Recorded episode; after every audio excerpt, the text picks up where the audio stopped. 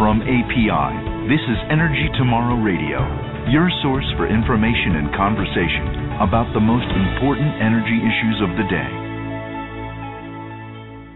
Welcome to Energy Tomorrow Radio. I'm Jane Van Ryan. Nearly every gallon of gasoline sold in America today contains ethanol. This alcohol fuel is made primarily from corn here in the United States, and it's blended into gasoline in accord with federal guidelines. Gasoline containing no more than 10% ethanol has been in the marketplace for several years. But recently, the Environmental Protection Agency decided to allow fuel containing up to 15% ethanol to be sold for 2007 and newer model vehicles. The decision was quite controversial, and API's Bob Greco is here today to explain. Hi, Bob. Thanks Hi, for Jane. coming to the studio. Glad to be here. Thank you. Now, at the outset, Bob, can you tell me, since you represent the oil industry, how does the oil industry feel about ethanol being added to gasoline? Well, the oil industry supports the responsible use of ethanol in gasoline. We're currently implementing a congressional mandate, and actually over 90% of gasoline in the market right now has ethanol in it, and we are the largest user of ethanol. In fact, oil companies are investing in both corn based ethanol and also future new advanced ethanol um, forms that haven't even been um, marketed yet.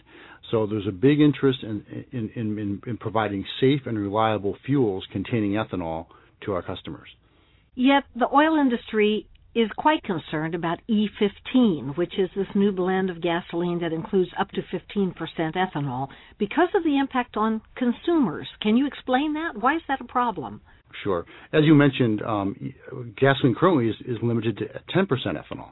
That's called E10.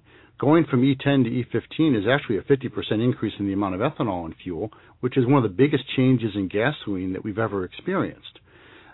Cars and trucks on the road today have been warranted to operate on E10 or 10% ethanol blends. That's why we've been making that type of fuel. So to go beyond that is a decision that needs to be made very carefully in light of the hundreds of millions of cars and trucks on the road today that are currently designed and warranted to operate on no more than 10% ethanol. But EPA is approving this E15 form of fuel for the newer vehicles only. Do they have studies showing that it's safe for the new vehicles and do we have any reason to suspect it might cause problems in them? Well, EPA is relying on a, on a single study, largely funded by the Department of Energy, that looked at one aspect of vehicle performance, namely catalytic converters, how, how their performance is affected by higher levels of ethanol. But as auto companies and oil companies, our two industries are worried about much broader concerns with the consumer. For example, um, d- does higher levels of ethanol affect seals and gaskets on cars? Do they overload the evaporative emissions control systems on your car? Do they trigger um, your check engine light going off, which is a very real possibility? These are all problems that affect not only the emissions, but also the customer's experience with his car and his fuel. So we're very sensitive to that, and it's, and it's a significant legal liability that we're, that we're, that we're concerned about. And that's why the auto and the oil companies have been testing since 2008 a multi-million dollar research program to look at precisely these impacts on cars. Now, when consumers fill up at the pump, they have to choose between regular, mid-grade, or a high test, a high octane type fuel. And those pumps are all labeled accordingly, so they know which nozzle to put into the fill pipe of their car.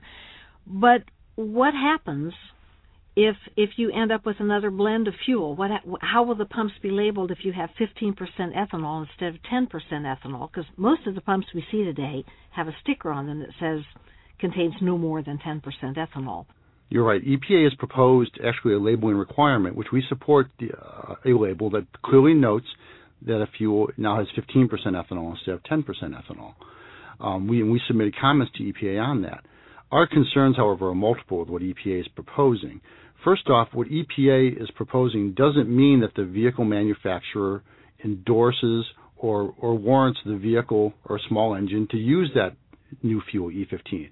Ultimately, we feel the customer needs to talk, needs to consult with their engine or vehicle manufacturer to determine what fuel is suitable for that use.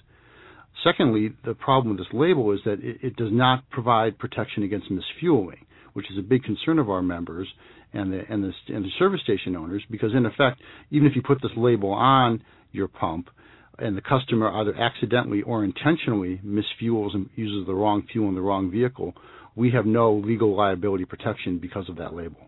Now, you are talking about misfueling, of course, and we've been talking primarily about vehicles. But how could E15 affect chainsaws, snowblowers, snowmobiles, pieces of, of equipment like that? Yeah, EPA in, in, their waiver decision has only approved um, E15 for cars and trucks, using cars and trucks. They specifically denied the, the use of E15 in smaller engines such as chainsaws, motorcycles, leaf blowers because there is no testing data to support their use. And we agree with that assessment.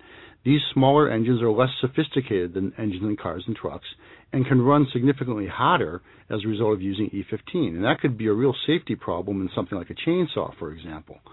So the small engine manufacturers have been very concerned about this and have been, and have been very vocally opposed to a partial waiver. Just because when you think about when you fill up your car at the tank, you, you typically go go from the nozzle of your go go from the, the fill pipe of your car right to the red portable tank that you're um, filling up for your for your small engines. So there's a very real threat and concern about with misfueling. What about E15 and the infrastructure at service stations, the underground storage tanks, the piping that comes from the under, underground tank up to the fuel dispenser, and so on? Are there concerns about E15's effect on that equipment as well? Yes, certainly. Just as there are seals and gaskets in cars that can be affected by E15, similar seals and gaskets can be found at the service station, in the in the pump above the ground, in the, in the underground storage tank. Now, DOE um, recently released some test results of gas station dispensers, and the results were pretty sobering. About 70% of the older in equipment in existence failed these tests, and about 30% of the new equipment failed these tests. And that's a real liability concern if you're thinking about it. If you're a service station owner and have to determine whether to use E15 in, a, um, in an existing underground storage tank, when the replacement cost for that storage tank could be 50 50,000 to 200,000. And basically, the testing the DOE did is only above ground. They didn't even look at underground storage tanks, which have similar seals and gaskets. So it's a very it's a huge unknown liability that we have to um, confront in considering whether whether to sell E15.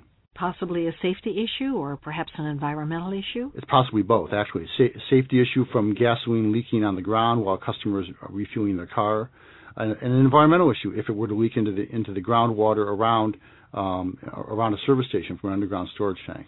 Still, I understand that the EPA is considering expanding the use of E15 to older vehicles, despite the fact that the testing isn't complete and, and there are these concerns. What do you think about that?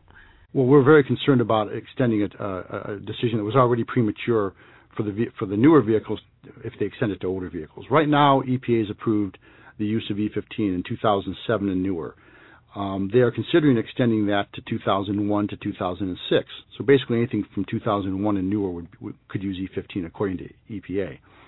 That's again relying on some DOE testing, and is and is and, and EPA has decided not to wait for the ongoing tests that the auto and the oil industry are doing on these similar older vehicles.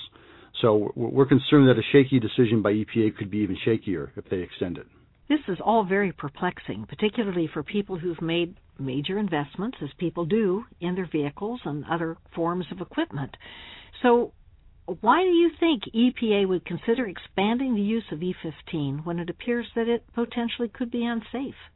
Well, any discussion of ethanol and gasoline has, gets very political very quickly.